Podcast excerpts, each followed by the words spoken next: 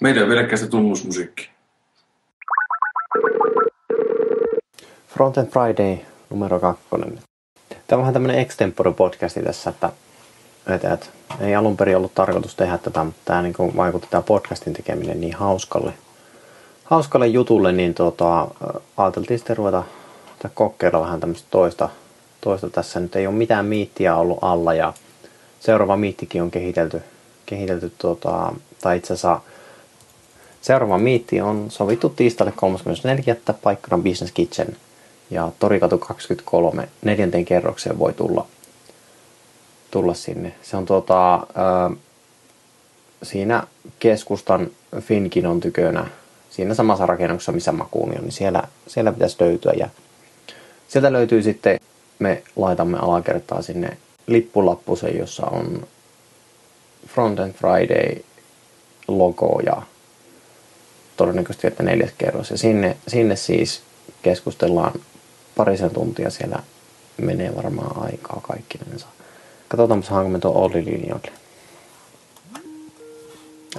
Sieltä kiluuttelee jo. Päivä. Mä jo itse asiassa spiikkasin meidän tässä käyntiin, niin tuossa kun olit pois, niin ei tarvitse enää sitäkään spiikkiä tehdä. Niin ei haittaa yhtään. Että se joku olisi meidän lähettää niin hyvä tunnuspiisi, joka osaa tehdä sellaista. Tarvitaan jotakin niin kuin tyylin kreative-kommos tai GPR-lisenssillä olla ja vaan musiikkia. Joo, niin, nimenomaan niin. Joku voi tehdä semmoisen. Niin, nimenomaan. Ja sitten siitä kyllä propsit annetaan ihan, mainostetaan tässä podcastissa. Joo, ja minä voin tarjota sitten semmoisen juoma siitä hyvästä. Kyllä. Mutta mä itse asiassa saan listaa kerkesikynän kahtoon, jos sitä yhtään. Joo, ensimmäisen sivun. No niin, siinä meni tärkeimmät olikin sitten. Käytännössä niin ajatuksena oli se, että käytäisi vähän, että mitä on happeningia ollut tai mitä on tapahtunut leppimaailmassa noita juttuja. Ja oikeastaan toi suurin tässä, niin mitä mä ajattelin lähiaikoina, lähihistoriaa, eli tätä vuotta ihan ja niin oli toi, että Opera teki aika radikaalin vaihon ja vaihtoi WebKittiin. Joo, ja 3 miljoonaa ihmistä siinä sivussa. Joo, ja itse asiassa nyt pitää ihan niinku varmistaa että mikä se on se missä vaiheessa ne menee sinne tai missä vaiheessa toi Presto niinkö häviää kokonaan. Mä en itse asiassa löyä tästä nyt sitä, että missä versiossa ne vaihtaa. Niin ja sitten mitä niille tyypille tapahtuu, jotka on ollut kehittämässä? Se olisi niin, se on kans kyllä ihan niinku mielenkiintoinen. Että, siis tulihan sillä lailla, että niinku Operahan pisti heti, kohtalaisen heti niinku noita juttuja tuonne Chromeen suuntaan. Eli käytännössä niin Opera hyppäsi niin nimenomaan WebKitissä tuonne Chromeen, Googlen Chrome WebKittiin, eikä niin Safari WebKittiin. Eli sillä niin kuitenkin ollaan eri jutuissa. Ja ne aika nopeasti rupesi sinne niin laittamankin ihan takas tavaraa niin tuohon WebKittiin. Muun muassa, mitähän ne... Jotakin semmoisia bugeja, joita on ollut useamman vuoden jo siellä WebKitissä, niin ne pistivät sinne pätsejä menemään. Ja siinä niin kuin suurin kysymysmerkkihän tässä oli sillä, että nytkö Opera hyppää WebKittiin, niin oli se, että miten sitten niin kuin käy sille, että tavallaan selain moottorit niin kuin pienenee tai se vähenee se määrä. Että miten sitten, että mikä on niin se oikeasti se juttu, että miten käy tälle, että niin loppuuko kehitys, että häviääkö tämmöiset innovaatiot sitten sen takia, että kun mennään WebKitin päälle. Ja miten esimerkiksi sitten noi web-developerit, että rupeaako ne yhä enemmän ja enemmän käyttämään sitä niin WebKit-prefiksiä.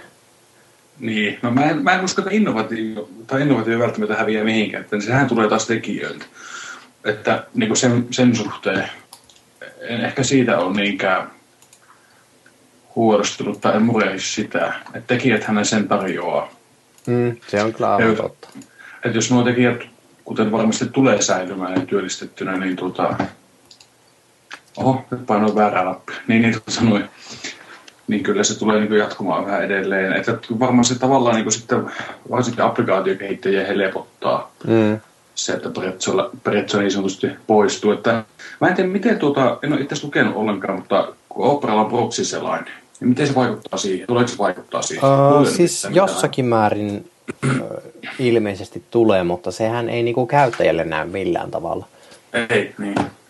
Kyllä mä uskon, että se proxy tulee säilymään aika hyvin. Ja sehän niin on proxy, niin se on Kiinassa ja Venäjällä aika iso juttu se proxy. Eikö se ole Intiassakin? Joo, Mustassa. Siis niin kuin tuommoisissa maissa. Lähinnä se proxy-selain on käytössä noilla mobiilipuolen jutuissa. Että jossa niin muutenkin on toi data ja esimerkiksi Kiina ja Intia ja tai itäpuoli, niin siellä on niinkö ongelmia tai nämä siirtomäärät on ja nopeudet niin. Semmoisia rajallisia. Niin ja sitten myöskin hinnoittelu on varmaan vähän niin kuin täällä meillä, että kuitenkin 9 eurolla suuntaan niin paljon kuin sielu sietää, niin on se vähän eri asia, jos maksaa 50 megasta, niin siinä tulee kuitenkin sitten ne koot ja kaikki vastaan. Joo, kyllä. Sitä haluaa maksaa. Mutta tuossa oli ihan niinku mielenkiintoinen juttu tuosta niinku WebKitistä noin yleensäkin. Toi Paul Ayres oli pistänyt tuommoisen WebKit for Developers jutun. Joo. Ja siinä oli niinku käytännössä sillä, että niinku pilkottiin vähän, että mikä se niinku WebKitti on ja mikä ei ole WebKittiä ja tällä. Ja siinä sitten niinku käytännössä käytiin aika hyvin läpi se, että niinku mitä on WebKitin, että vaikka puhutaan WebKitistä, niin ei ole olemassa yhtä semmoista isoa WebKittiä, eli niin WebKit-moottoria, jota käytetään Chromeessa ja nyt Operassa ja myöskin niin Safarissa ja mobiilisafarissa ja Androidin selaimissa ja sitten olikohan Blackberry käytti ja mitähän muuta täällä. No täällä löytyykin sitten on Amazon Silk, Dolphin, QT Webkit, WebKit GTK, kaikki, siis niin, nämä on kaikki semmosia, että nämä on niinkö, että nämä hyvin vähän sitten niinkö oikeasti käyttävätkään niinkö yhteisiä juttuja. Että esimerkiksi niinkö Chromellahan on toi V8 niin kuin JavaScript-moottorina. Ja mikähän se nyt oli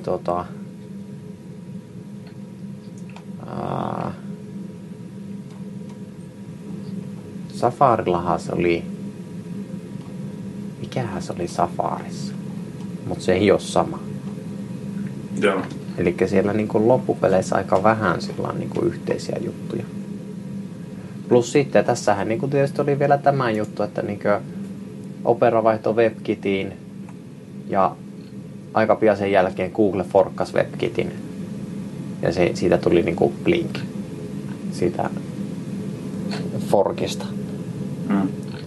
Ja tällä hetkellä niinku ne on aika lähellä toisiaan ne WebKit ja Blink, eli tavallaan mitä on Blinkiin tehty juttuja, niin ne vois pistää WebKitiin, mutta niinku about vuoden päästä niin puhutaan varmaan niinku sillä, että tavallaan, no nyt hävitettiin Presto Operan myötä, mut sitten Google forkkasi WebKitistä Blinkin. Ja siellä oli muistaakseni semmosia, niin miten WebKit ja Blink tulee eroamaan, on se, että Google aikoo jättää noi prefiksit CSS:stä niin kuin pois. Eli ne menee sitten kaikki flaggien taakse. Ja ne voi sitten niin kuin selaimesta käydä napsauttamassa päälle, että se tukee tai ei tue. Ja käytännössä silloin ei enää puhuta niin kuin, no esimerkiksi CSS-gradienteista, niin ei enää ole WebKit-prefiksi ja WebKit linear gradient tai WebKit radial gradient. vaan todennäköisesti ne tulee olemaan sillä V3C-standardisyntaksilla tai silloisella syntaksilla, ja sitten pitää Chromesta vaan käydä Blackki laittamassa niin päälle, että haluan tukea näitä. Joo. Ja siis tässä nyt on pakko sanoa, että Operahan tietysti meni kans sitten tuohon niin Blink-moottorin perään. Mitenhän tuo vaikuttaa normaali käyttäjille, jos asioita on Blackkejä takaa? Ei mitenkään. Joo, siis noihan on noi prefiksit sillain ollut aina, että ne on ne on niinku kehittäjien juttuja. Ne on tämmöistä experimental, niinku kokeellista juttua. Niin. Sillain ihan mielenkiintoisia. Ja siis niinku me web-kehittäjinä sitten ollaan otettu käyttöön ja hyödynnetty tosi voimakkaasti niitä, ja sillain nyt kun ajattelee sitä, että mitä niinku kaikkea niinku borderradiossa ja näitä. Borderradiossa on nyt sillä, että siihenhän ei enää se on käytännössä standardoitu se syntaksi. Niin jo. Ei tarvitse enää prefiksejä käyttää. Sama on olikohan Box Shadow kans, joka on aika lähellä standardia. Niin. Niissä ei tarvitse enää prefiksiä käyttää. Mä luulen, että Chrome on aika nopeasti, että sitä mukaan kun V3C saa standardin solidiksi, tai että se on riittävän vakaa, että se ei ole editor drafti, niin Chrome varmaan hyvin nopeastikin kääntää sen lipun päälle automaattisesti. Et se on etuna sillä, että kun se selain päivittyy taustalla. Joo.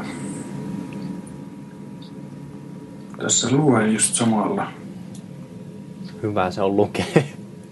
Eikä mua liikin, mä luen samalla kuin porista.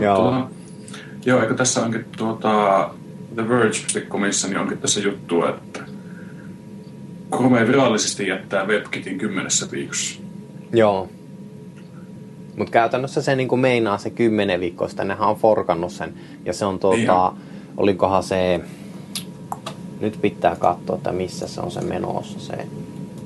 On, ja se on me ollaan 2 kokoisessa nytten. Ja olikohan... Chrome Stable on 2 kutosessa, niin olikohan se, että se on 2 kasissa. Joo, niin on täällä ainakin niin mainita, että ja plus se on tällä hetkellä jo Kanarissa. Joo, niin on. Niin on. Kanarissa en ole käyttänyt, pitäisi kokeilla. Todennäköisesti ei näy mitenkään. Niin joo.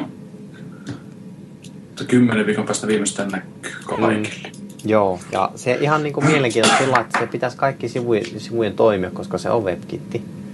Ja näin, mutta ihan mielenkiinnosta seuraa sitä, että mitä lopettaa toiminnan, mitkä jutut lopettaa toiminnan, että sillain tosi mielenkiintoista jää seuraamaan, että kun justiinsa menee paljon asioita noiden lippujen taakse, niin vai onkohan siinäkin semmoinen easy landingkin, että ne ei mene kaikki heti lippujen taakse, vaan ne pikkuhiljaa menee vähitellen. Niin. Hyvin mielenkiinnolla odottelen sitä, että mikä se on se lopputulema siinä. On jo, eikö tässäkin, niin... Sitten kun päästään siihen prefiksivapaaseen, niin no... Kannattaako sitä piakkoja alkaa tekemään tyylit jostain rataa, vai kannattaako käydä jälkikäteen muuttamassa, vai no eihän sitä tietenkään, no... en mä usko, että se jälkikäteen tai nyt rikkoo mitään. Niinpä, totta. Se vähän nyt on sillain... No tavallaan mä koen sen sillä, että tuossa oltiin vähän suvantovaihtaa noiden kaikkien selainten ja tukien ja tuommoisten suhteen. Ja nyt taas huomaa, että kevät tulee, että hirviä boostausta tuntuu, että web-yhteisöt herää ja rupeaa tekemään kaikkia juttuja. Paljon. Ryhmiä sieltä kuluista. Niin, nimenomaan. Että sitten tehdään tämmöistä, forkataan render engine kokonaan. Nehän puhuu sitä jo pari vuotta sitten, että Googlen pitäisi forkata se WebKit omaksi, että Apple jarruttaa, itse asiassa Apple jarruttaa aika paljon tuota WebKitin kehitystä, niin sillä kai ne lähtee nyt forkkaamaankin sitä. Eikö se rumasti sanottu, että joku jarruttaa? No, en mä tiedä, siis Applehan haluaa kontrolloidun ympäristö itselleen. Ei siinä niin kuin WebKitissähän ei ole mitään vikkaa, sehän on hyvä sellainen. Ja sit, mutta tästä niin kuin vaan puhutaan paljon sillä, että se niin kuin tavallaan tilanne on sama, mikä oli IE6 aikana, kun se julkaistiin. IE6 oli törkeä hyvä sellainen. Sehän oli niin kuin parasta, mitä silloin sai. Mm-hmm. Mutta sitten, kun sitä ei kehitetty, niin sitten niin 10 vuotta sen jälkeen web-kehittäjät haukkuu IE6. Niin. Tavallaan niin Microsoft heräsi vähän liian myöhään IE7 ja 8 osalta siihen IE6 tavallaan semmoiseen. Koska se oli niin IE6 oli semmoinen, että okei, että nyt web on valmis. Että nyt pysäytetään. Nyt web on valmis. Niitä niihin kuvitteli. Niin, siis se oli niinku siellä Microsoftin se juttu, että nyt web on valmis. Tässä se oli. Ja tavallaan jäätiin semmoiseen juttuun.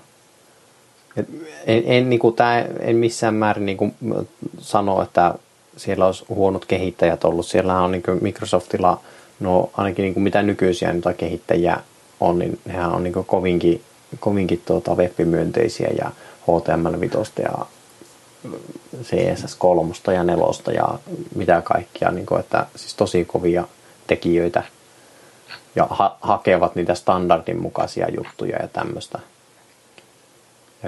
Mutta siinä vaan niin kuin, tavallaan Applella on ehkä käynyt semmoinen samantyyppinen, että WebKitti on vähän pysähtynyt.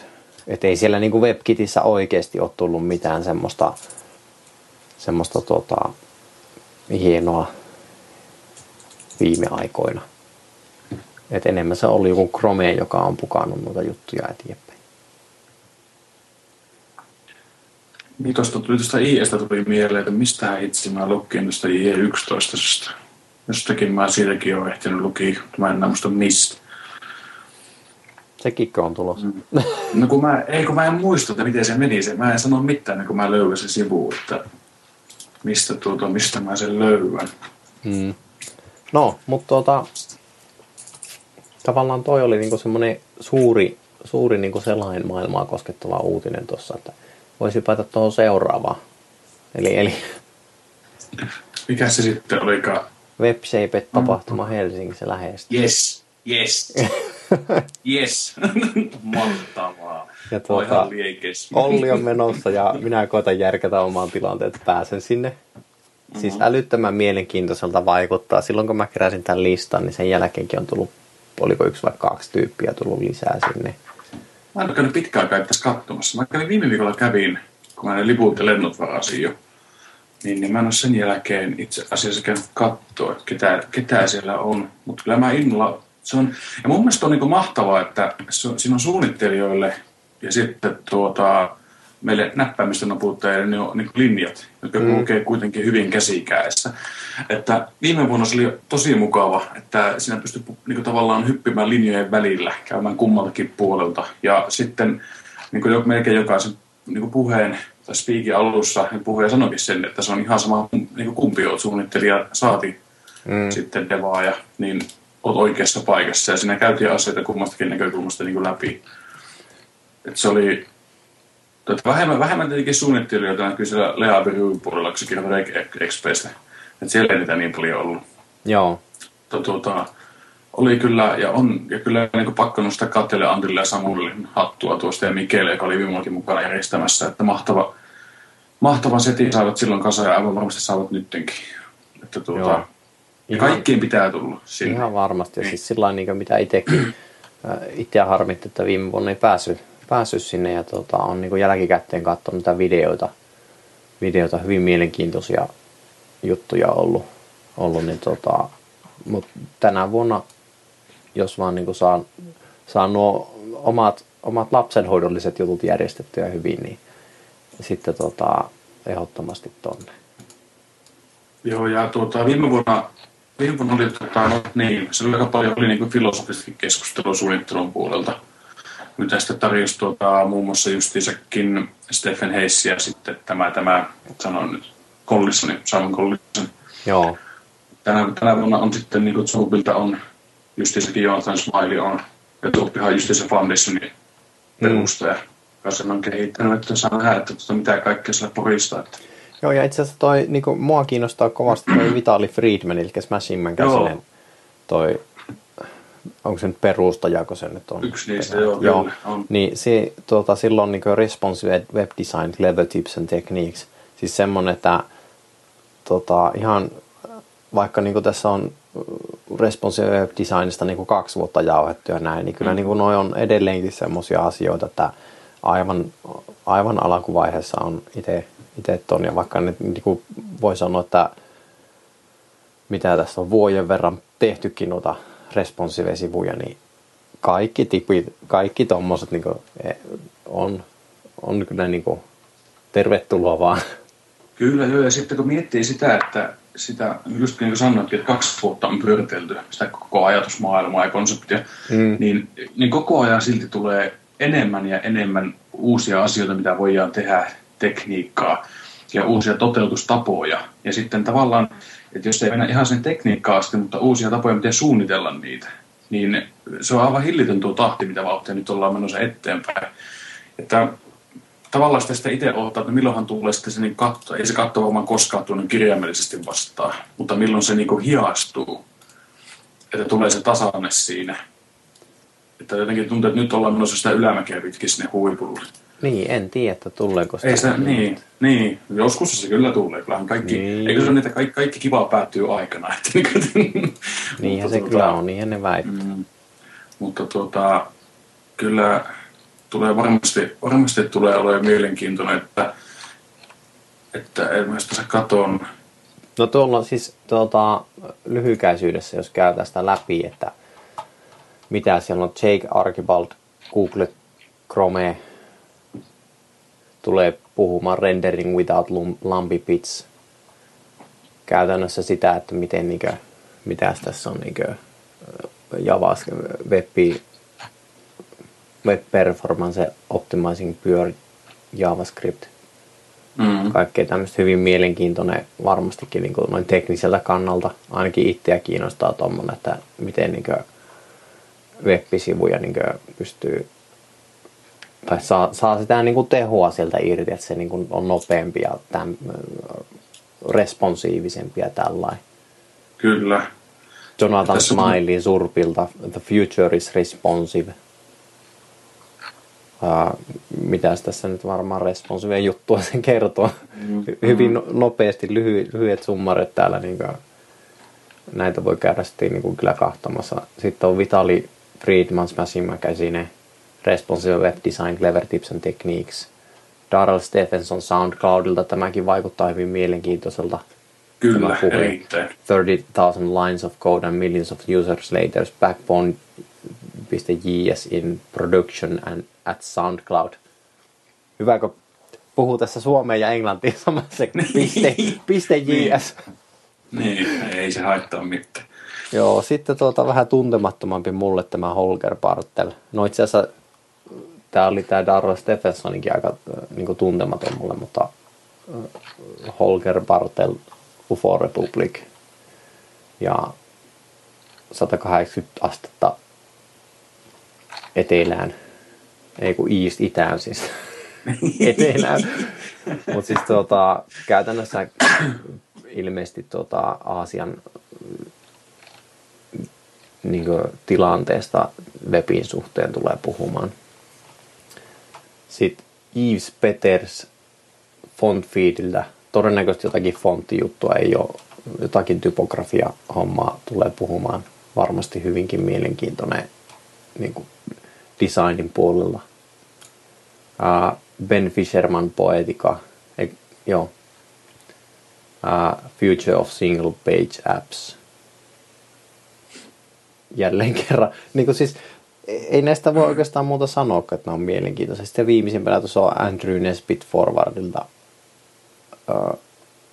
Tavallaan tässä on niin kuin osa on nämä talkit jo tässä, tai että mistä puhuu, niin nämä on esille. Ja osa on vielä kertomatta. Mutta tosissaan niin kuin mielenkiintoiselta vaikuttaa ainakin tässä vaiheessa jo tämä juttu. Alussa oli vähän sillä, että kun ne julkaisi tämän WebShape 2.13 sivun, niin se vähän oli sillä itsellä oli, että no, että jos tuleekohan sinne, että mitenhän se niin kuin, ei ollut heti niitä puhujia tuossa, mutta kyllä tämä niin kuin on tämä kaiken kattava tämä. Yllätään joo, tämä alkaa olemaan, että mulla pisti heti ensimmäisenä just kivasti silmään tuosta tuo Jakein talkistetun loppupätkä, missä jos puhutaan, että eli perus HTML layout ja animaatio ja GPU interaktiot retinalla cross-browser ja laitteella. Tuo tulee olemaan varmasti mukava ja kiinnostava puheenaihe tullut. Ja semmoinen, mistä aivan varmasti myöskin saa jatkokeskustelua sen itse sen talkinkin jälkeen. Kyllä joo. Mä ootan kyllä innolla. Ja sitten on myöskin tuo, että tämä oli hauska, kun tässä just luki tässä yhdessä kohtiin, että single page appeja niin tulevaisuus. Niin, ja pitää mun painottaa se, mä en muista, oliko tämä Andy Clark, vai kuka se sanoi, että parallelit ei ole enää siistejä, älkää tehkö niitä. Niin, niin just se, sori. Niin mä toivon, että tässä ei niitä asioita käydä läpi ollenkaan. Niin ne ei ole tulossa takaisin, koska ne on kyllä, siis onhan ne hienon näköisiä, jotkut, ei kaikki. Mutta se, että kyllä se, niin. No parallaksi on. Niin, se on parallaksi, sillä. Kyllä. Mutta mä luulen, että se siis WebShapetti niin 23. toukokuuta oli muistaakseni torstai. Juu. Helsingissä, mikä vanha satama. Joo, siellä. Sieltä. Ja vieressä on baari, sieltä saa olutta.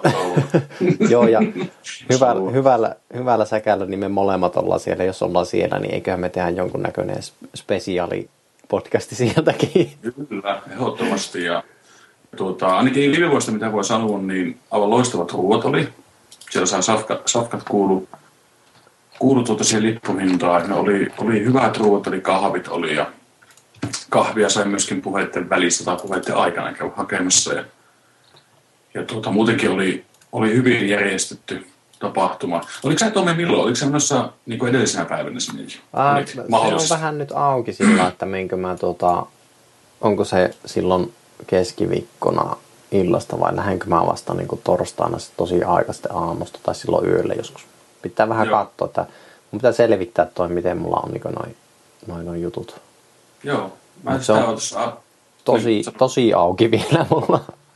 Joo, kun mä ajattelin sitä, että jos sinne ollaan kumpikin vaikka menossa keskiviikkona, niin jos joku muukin olisi menossa keskiviikkona, niin sitähän voisi vaikka miettiä, että voi huikata vaikka Twitterin kautta, että käy vaan lasillisella juttelemassa ja tarinoimassa. Että. Kyllä. Mutta sen verran vielä noista, niin liput on 250 € plus alvi, eli 310 on tuossa nyt hintaa. Sinänsä ei paha, mitä niin kuin on katsonut niin kuin ihan kansainvälisestikin lippuja, niin ei ne on lukkaa. Joo, ei ole tosiaankaan. Ei ole ja sitten toi kattava, tuollaisella kattavalla setillä, niin kyllä kyllä hyvin mielen nimen tuonne kuuntelemaan tuon liittaan porukkaan. Se oli muistaakseen lentoineen niin noin 400, kun tuli maksamaan. Ei mikään kallis setti, että Oulusta tosi ollaan menossa, mutta sinne siis, jos vain pääsee lähtemään. Niin, nyt vaan pomolle sanomaan. Niin, nimenomaan. Mutta se WebShapedistä, niin mennään eteenpäin. Mulla itse asiassa heitin tuonne listalle, tuossa on 3 videota, kun mulla on. Nämä on semmosia, mitkä mä itse asiassa katsoin viime viikolla ja ensimmäisenä toi itse asiassa aika tuore toi Brad Frostin Dead to Bullshit. Ja se oli ihan hauska se Brad Frostin niinkö. Mä en tiedä, oot sä ehtinyt kahtoon näitä ollenkaan. En. Mä tulin tänään kotiin. Niin, mä myönnän, mä oon rehellinen. Joo, mutta siis toi ihan oikeasti kannattaa katsoa toi Brad Frostin.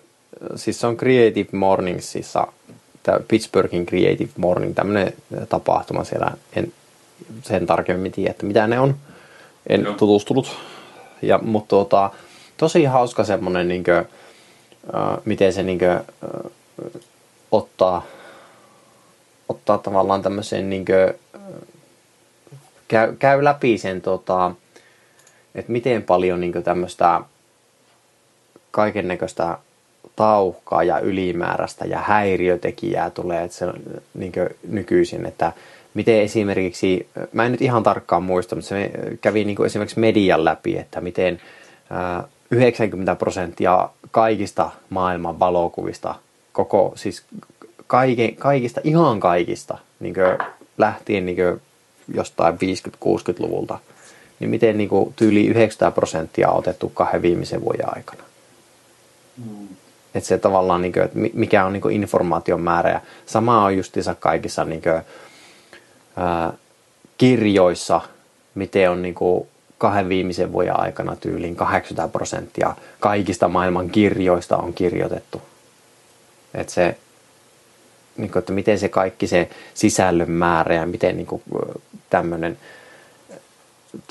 kasvaa ja tulee. Ja sitten se, että miten niin kuin, tavallaan webissäkin niin web-sivujen sisältö menettää enemmän ja enemmän merkitystä, kun siellä niinku tuodaan hirveästi mainoksia ja tämmöistä niinku sinne ympärille. Sinänsä niinku ei mua haittaa se mainonta sillä, että jos siinä niinku on joku järki. Mutta mun mielestä hyvin niinku sillain kärkkäästi käy justiinsa läpi sitä ja niinku senkin, että mikä sitten on sen tavallaan työn merkitys, tai miten voit niin kuin, puhutella itsestäsi niin kuin, taiteilijana tai valokuvaajana, kun niin kuin, kaikilla on valokuva, kaikilla on kamera. Tai miten voit olla kirjailija, kun kaikki niin kuin, suurin piirtein pitää blogia. No joo, mutta siinä tulee taas sitten se ammattitaito. No nimenomaan tässähän niin, se oli. Niin, joo, siis se on, tottahan se kyllä on, että kuka tahansa voi kirjoittaa blogia, mä oon se huomattu, niin, mutta se, että eihän kaikki taas, no, sekin riippuu, että mitkä on se lähtökohta, että miksi sitä alkaa pitämään, onko se oman kehityksen kannalta, sitten jos ei joku käy lukemassa, sen käy joku lukemassa, mutta taas sitten päästään just siihen, että kun sitä on sitä tietoa tai informaatiota niin paljon, niin että sä luet niitä oikeita asioita siihen liittyen, mitä sä oot hakemassa. Kyllä. Se on niin kuin ajatellaan vaikka meitä, kun me tehdään webivarissa duunia, niin se määrä, mitä me joudutaan seuraamaan, niin sehän on aivan älytön. Sitä on niin paljon, sitä on joka paikassa. Sivusta löytyy varmaan 20, mitä pystyisi seuraamaan. Niin se kyky sitten valkata sieltä sisällön seasta just ne oikeat palaset, mistä sä voit itse hyötyä ja ottaa opiksesi ja hyödyntää sitä jokapäiväisessä työssä, niin se on se iso työ. Että voidaan sitä lukea vaikka jostain intokiinnosta oleva artikkeli, missä lukee otsikossa hyvin, että mitä se kertoo, mutta sisältö on aivan sekaava. Vähän niin kuin mun kirjoituksesta. niin se, että ei sitä ole sitten sulle hyötyä, sä voit oppia vääriä asioita. Tai tekemään asioita väärällä tavalla. Kyllä. Että, niitähän näkee paljon. Kyllä. Mutta mainoksiakin paljon, niin jos sitä tehdään järkevästi ja asiallisesti, ilman että hypitään se lukija silmille, että se ei ole semmoinen saitti, missä sulla on 20 banneria kiffejä ja saat epilepsiakohtauksen, kun luet sitä ensimmäisen lauseen, niin ei semmoisia, kiitos. Se on kyllä ihan totta. Että mutta se oli tosiaan mun mielestä aika hyvä toi video, sillä kannattaa käydä katsomassa se. Siis oli ihan oikeasti viihdyttäväkin. Niin kuin vähän semmoinen, että keskittykää sisältöön ja unohtakaa vähän se häliin. Niin. Sisällön pitäisi olla kuningas. Mutta se kannattaa lukea. Mäkin olen lukea. Miksi mä koko ajan sanon, että video kannattaisi lukea? No, kuitenkin.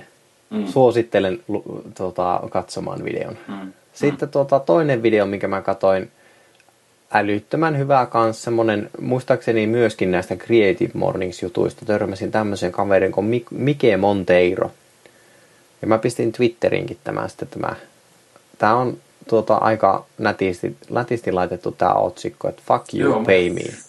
Mä kanssa mä tullut äsken. Aivan siis oikeesti tosi hyvä niinkö video. Justiinsa niinkö ehkä enemmän suunnattu yrittäjille, mutta älyttömän hyvää kuunneltavaa, katseltavaa. No katseltavaa siinä, no, oli siinä katseltavakin, joo. Okei. Okay. Mä myönnettekö, että mä tein niin kuin samalla töitä, kun mä kuuntelin tätä. Että sillä en visuaalisen puolen hirveästi keskittynyt, mutta asiaajien tärkeydestä, sopimusasiakirjoista ja tämmöistä niin kuin, tosi niin kuin raha-asioista ja tämmöisistä, niin kuin, mistä on niin kuin aloittavan yrittäjän tai mahdollisesti, niin kuin, no ainakin minun on tosi hankala puhua tämmöistä asioista, niin siitä tärkeydestä, että miten niin kuin, miten on tärkeää niin kuin laittaa suuntaviivat ja, tai niin kuin rajat kohdalleen niin kuin asiakkaan kanssa, jolloin esimerkiksi päästään semmoisiin tilanteisiin, että jos asiakas tekee jotakin tavallaan radikaalia, esimerkiksi speksimuutoksia, niin jos on niin kuin oikeanlaiset sopimukset, niin silloin voidaan niin kuin määrittää se, että okei, tämä sopimus ei ole enää voimassa, että meidän työ on tästä tehty ja nyt tehdään uusi sopimus aiheesta ja sitten niinku tavallaan rahaliikenne saadaan. Se niinku sitoo ihan yhtä lailla molempia puolia. Kyllä. Ja se itse asiassa toki se, no soppareista, kun niistä jonkun verran nyt on kokemusta, on tullut niitä tehtyä, niin se on, joo, ne on tärkeitä eikä kannata aloittaa työtä ennen kuin ne sopimukset on allekirjoitettu. Mm. Ihan sama, miten siihen toiseen osapuoleen luottaa. Ja sitten se, että selkokielisiä sopimuksia, ne on niinku, niitä harvoin nykyään enää näkee. Et ne on monesti, tai siis itse asiassa on niitä nyt muutamia tullut vastaan, mutta enemmänkin on sitä just, että ne pitäisi pyörättää asiaa ajan kautta. Että varmasti joka ikinen, koska sinne sekaan pystyy laittamaan semmoista tekstiä, mitä itse ei välttämättä ymmärrä. Mm. Ja sitten se, että itse, nyt tuli ajatuskatkos. Äsken sanoit jonkun hyvän jutun. No, jos se kohta tulee. Niin. Mutta Andy Clarkilla on, sillä hän on ne, löytyy Listapartin sivuilta, niin aika hyvä, niin kuin englanninkielinen niin sanottu sopimuspohja. Joo, siis se oli toi Contract Killeri. Joo, ja se on mun mielestä on hauska. Se on hauska, mutta se on tosi hyvä. Ja se on selkokielinen. Ja siihen se pohja. Ja sitten totta kai sä teet siihen ne omat muutokset, mitä sun pitää tehdä. Ja sitten periaatteessa, jos ajatellaan soppareita, niin se, että on tärkeää kirjoittaa, että mitä se sisältää, mutta myöskin mitä se ei sisällä. Mm. Koska sitten niitä voi tulla niitä ristiriitoja myöhemmässä vaiheessa sitten asiakkaan kanssa, että eihän täällä lue, että tämä ei sitä sisältä. Joo. Vältetään niitä konflikteja sitten. Ja, kyllä. Mutta ehdottomasti mä suosittelen ton videon katsomisen. Se on... Siis se on itse asiassa onko se noin vuoden vai 2 vanha video, mutta se on tosi hyvä video kyllä. Joo. Antoi semmoisen, niin kuin, ja ihan hauska oli kuunnellakin, että kyllä siellä niin kuin ihan vitsiä heiteltiin välilleen. Joo, ja niin, se on hyvä. Se ei pidä, asioista voi puhua vakavasti, mutta niistä voi puhua myös niin, että se on mielenkiintoista ja siinä on vähän huumoriakin mukana. Kyllä. Mä haluan pidentää ikää. Sitten oli oikeastaan 3. video oli tommonen, minkä mä tänään katoin tuossa. Tämä on semmoinen, mitä mä, olisinko mä alkuviikosta törmännyt tähän ja nyt sitten niin kuin katoin vasta sen, niin tämmöinen Breaking the 1000 millisecond time to glass mobile barrier. Eli käytännössä puhutaan siitä, että mitä vaatii, että sivusto rendautuu sekunnin kuluessa niin kuin puhelimella. Mm-hmm.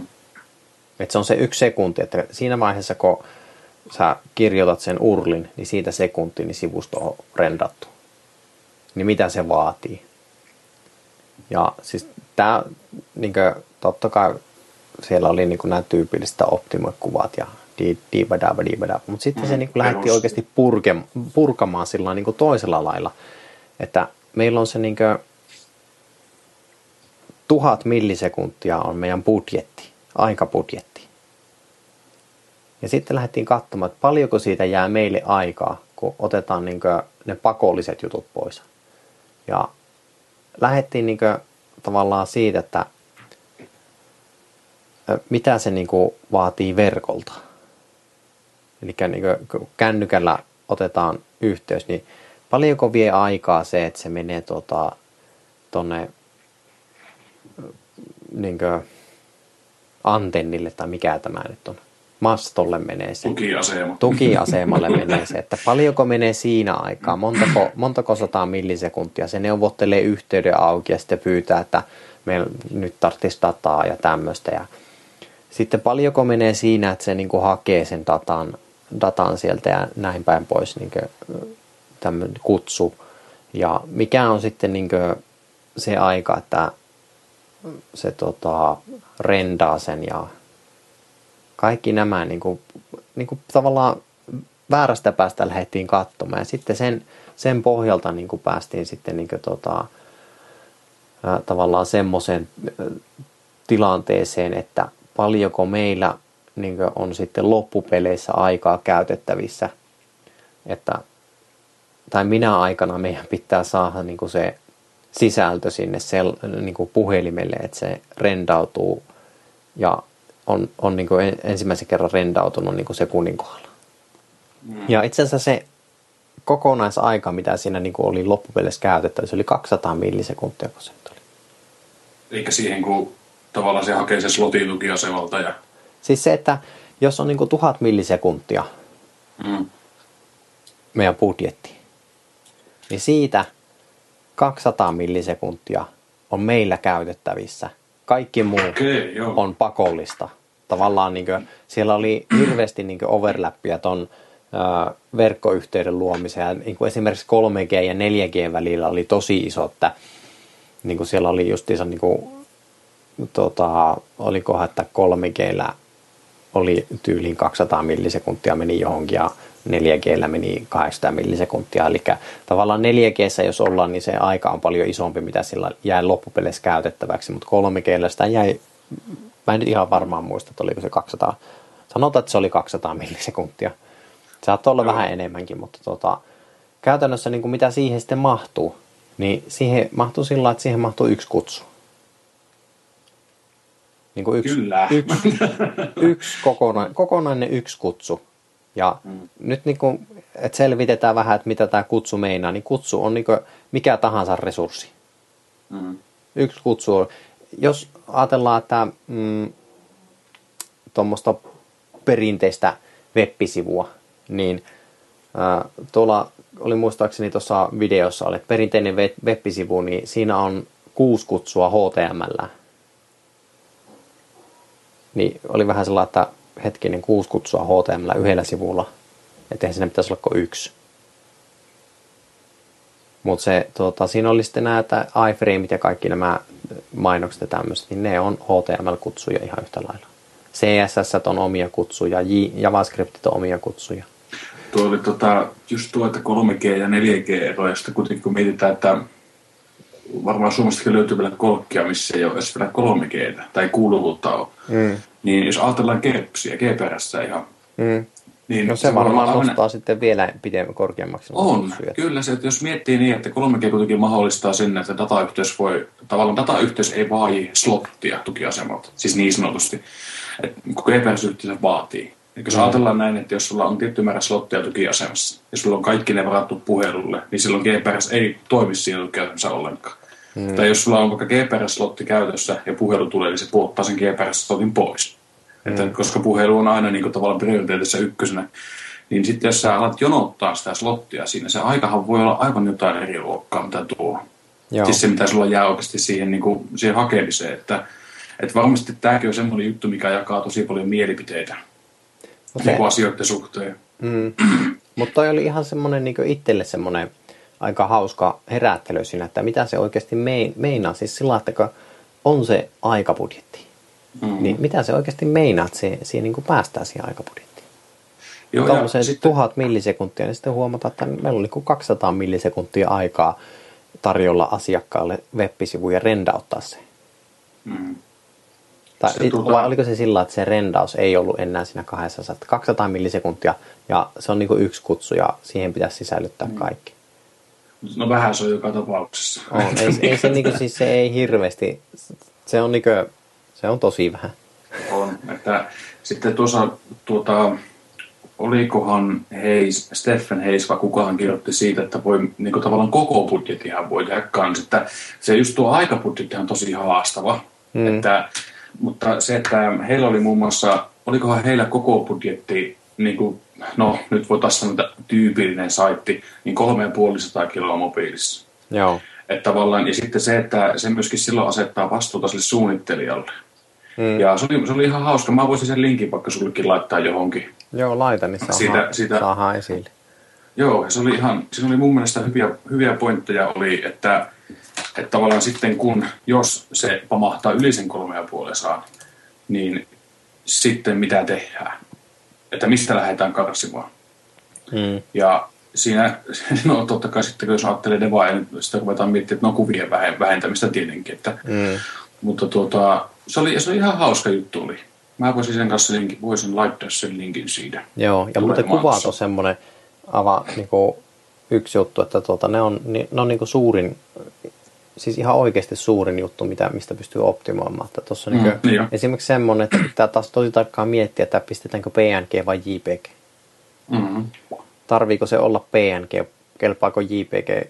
PNG vie, mitä se vie megan verran, JPG voi vie jonkun 100 kiloa vastaava kuva. Siis tämmöisen niinku karkea vertaus. Niin sitten joskus voi olla toisinpäin, että JPG isompi kuin PNG. Mutta se on vähän sillä, että se niinku pitää aina tapauskohtaisesti miettiä, että onko se... No spreadsheetit on tietysti asia erikseen, että siellä on niinku oikeastaan pakko käyttää PNGtä, mutta niin kuin, pitäisi aina miettiä se, että mihin sitä oikeasti tarvitaan. Tai voihan se niin kuin spreadsheetikin, eihän mikään estä JPEGillä tekemistä.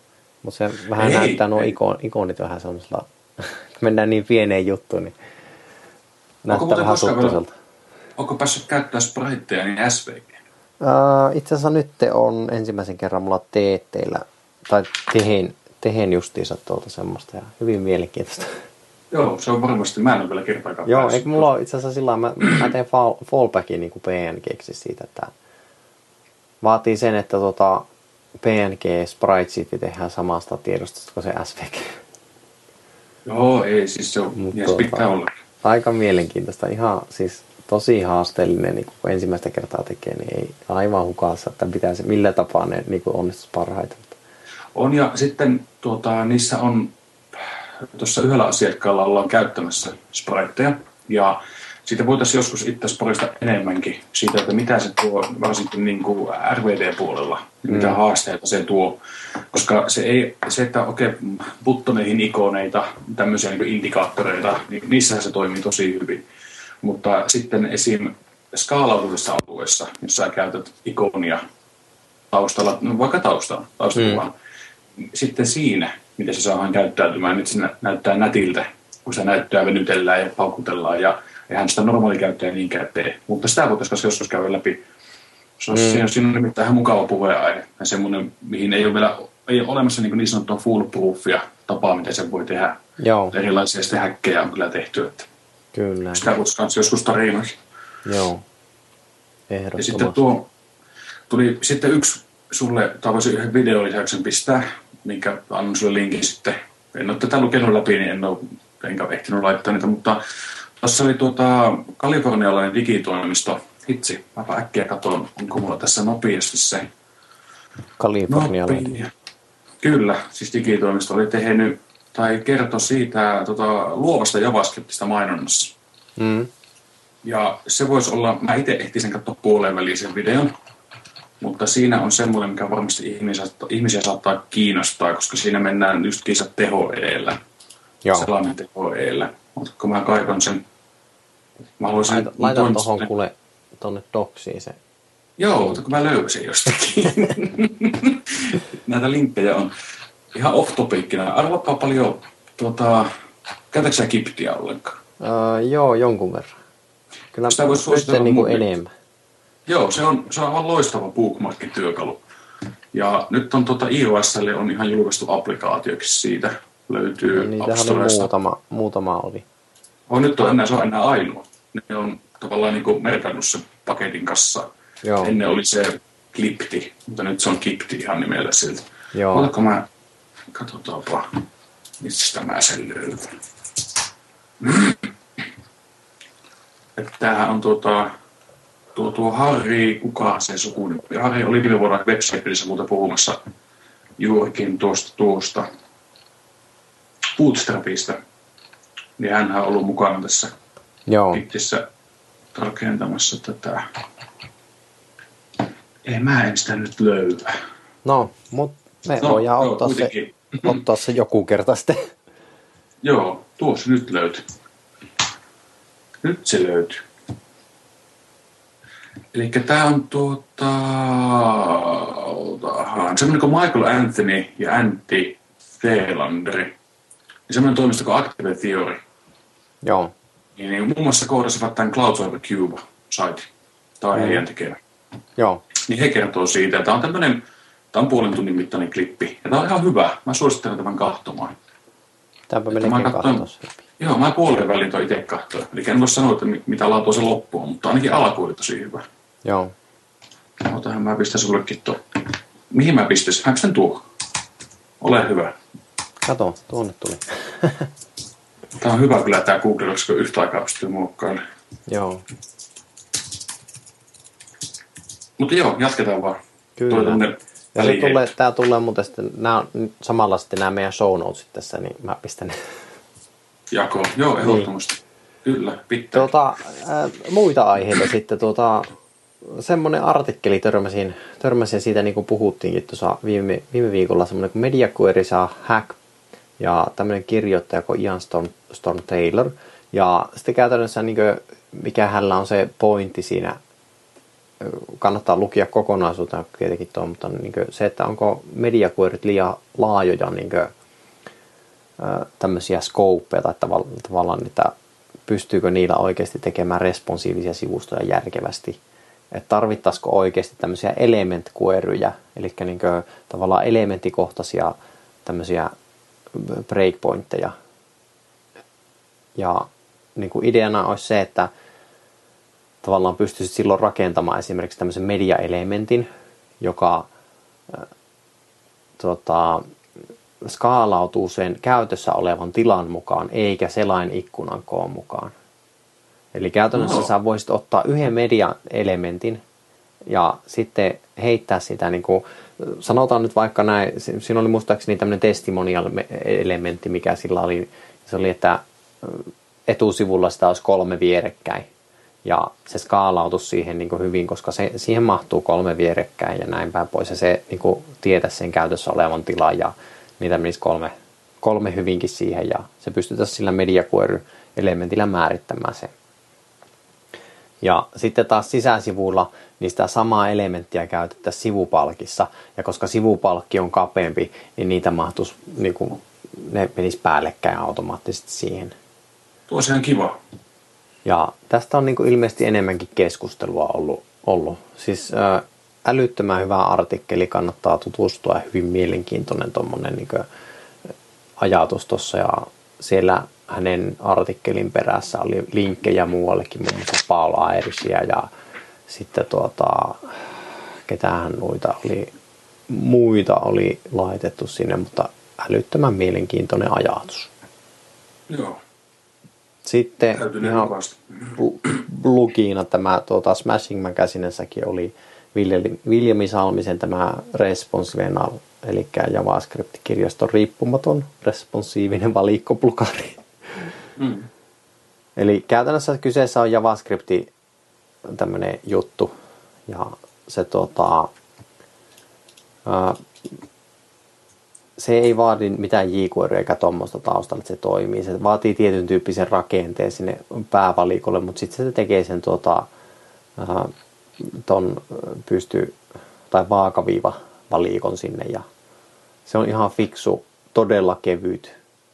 En ole itse käyttänyt missään sitä, on testaillut sitä, mutta se on todella kevyt. Ja se on ihan nyt tässä viime aikoina saanut se niin viimeisteltyä. Ja siitä oli Smashing Magazinesta kertoi. Ja semmoinen ihan siis tämmöinen heads up vaan tuosta responsive-valikosta. Tosi, tosi fiksu tommonen yksinkertainen plukaari. Se on ja näppärä mobiilissa se JQR haluaa sisällyttää tai zeptoa tai mitään muutakaan. Kyllä. Kirjoitan kirjasta riippumaton. Ihan valmis testailla kyllä kokeilla tuota jossain podcastissa. Mm. Ja sitten oikeastaan niin viimeisempää, mihin mä oon törmännyt, tämmönen Advanced Cross-Browser Flexbox. Niin tuolla Operan puolella, mistä Operasta aloitettiin ja Opera lopetetaan tämä viimeisimpänä. Niin. Siis käytännössä, niin mikä oli viime jaksossakin, puhuttiin tuosta Flexboxista, että miten se tulee ja pelastaa meidät toivottavasti näiden layoutien suhteen, niin siitä oli niin älyttömän mielenkiintoinen tommoinen, niin sitä lähinnä käytöstä, miten sitä voi käyttää ja miten se toimii ja syvään luotaava, voisi sanoa, niin koodin puolesta. Ja oli hyvä esimerkki Chromella, niin suosittelen katsomaan. Se toimi ne demot oikein hyvin siinä ja hyvä topikki, että cross-browser Flexboxia kannattaa katsoa Chromella. Niin. Joo, siis käytännössä se, niin kuin, miksi mä suosittelen Chromea, on se, että Chromeessa on niin kuin, muistaakseni se viimeisin syntaksi käytössä. Joo. Eli niin kuin, käytännössä tuossa niin artikkelissa lyhyesti käydään läpi, että niin kuin, saavutettuja etuja on muun muassa se, että saadaan niin mediaquery vapaa layoutti tehtyä, joka niin kuin, vastaa siihen ja tavallaan niin kuin, toimii niin kuin mediaqueryt, mutta sen saa niin kuin, paljon yksinkertaisemmin kirjoitettua auki. Esimerkiksi voisi puhua jostakin kuvakalleriasta, mikä oli niin kuin, esimerkkinäkin siellä. Ja haasteena on se, että siinä niin tällä hetkellä on käytössä 3 erilaista syntaksia. Että on niin tämä vanha, oliko se 2011 syntaksi, ja sitten on semmoinen hybridi, joka on niin vanhan ja speksin mukaisen välistä, ja sitten on tämä speksin mukainen syntaksi. Selain tuki on tosi huono tällä hetkellä vielä, muistaakseni, katsotaanpa löytyykö tuolta selain tuesta mitään. Jos ei löydy, niin olikohan nyt tämä IE10, Chrome, WebKit, eli Safari. Kympilläkin näyttäisi olevan osittainen tuki. Joo, siis se on, tällä hetkellä on se, että siinä on niin Flexbox legasioja ja Flexboxeja. Joo. Se on vähän semmoinen sillisalaatti, mutta älyttömän mielenkiintoinen. Kuitenkin oli tuo hauska lukia tuo Flexbox-artikkeli ja vähän testaillakin tuo juttuja. Joo, mä en ole vielä uskaltanut sitä käyttää missään. Että just sen takia, ei sitä varmaan voikaan käyttää niin, missään, mutta se oli mielenkiintoista. Mä odotan sitä, että kun se tavallaan sitten selain valmistajat tai kooderit tai miksi nyt halutaan sanoa, niin kun se implementoidaan täysin spesifikaation mukaisesti, niin sitten sitä olisi kiva alkaa kokeilla. Täällä ei kaikkien tarvitse sitä täysin tukea vielä, että sitä uskaltaa kokeilla tai käyttää. Mutta en ole vielä omaa muutamassa tapauksessa miettinyt sitä jo. Ja siihen on olemassa HTC-fiksejä, mutta ei siltikään en ole vielä. Tässä jos katson tätä canIuse.comista löytyy hyvää listasta siitä, mitkä on tuettu. Niin, no Chromehan tukee sitä versio 24 asti. Safarissa niin osittainen tuki. Ja iOS on varsin sama juttu. Ja 10 osittainen tuki, että ootellaan. Ei sinä auta kuin odottaa. Ja toivoa parasta, että se nopeasti tuli sitten. Kyllä. Pääsis testailemaan. Se oli oikeastaan se viimeinen juttu, mikä meillä tässä oli. Sitten tässä niin loppuun tämmöiset yhteenvedot. Meillä nuo web-sivut löytyy GitHubin muutoksen johdosta, niin löytyy ouluweb.github.io, josta löytyy lisää tietoa ja muun muassa tämäkin podcasti ihan hetken kuluttua. Hetken tai 2 kuluttua. Ja sen verran, että meillä on seuraava miitti sovittu tiistaille 34. Paikkana on Business Kitchen, eli vähän sinne päin nyt mainontaa businesskitchen.fi. Osoitteesta löytyy tiedot. Ja osoite on Torikato 23 ja 4. kerroksessa täällä Oulussa siis. Ja sen verran tuosta paikasta ja sillä, niin se on ton Finkinon Plaza tykönä lähellä. Siinä, se on siinä vastapäätä.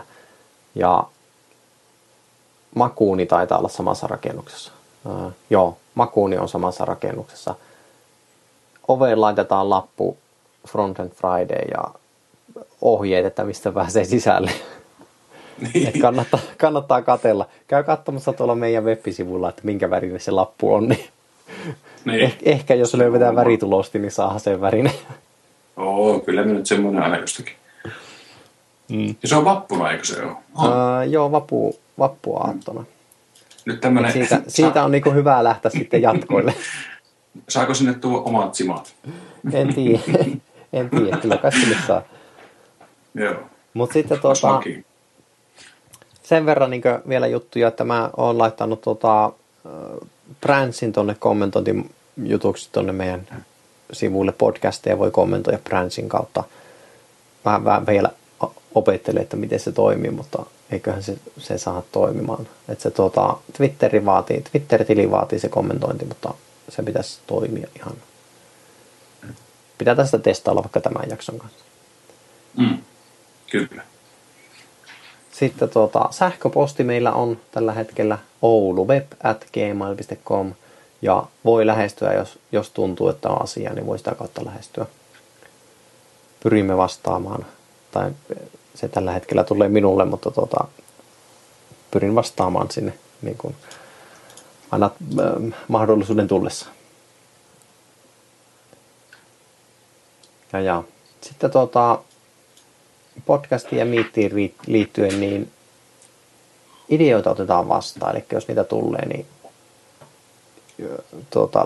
lähinnä miittiin kai se on sillä, että jos niin kuin haluaa jostakin kuulla. Seuraavalla kerralla puhutaan muuten miitissä niin noista CSS-preprosessoreista.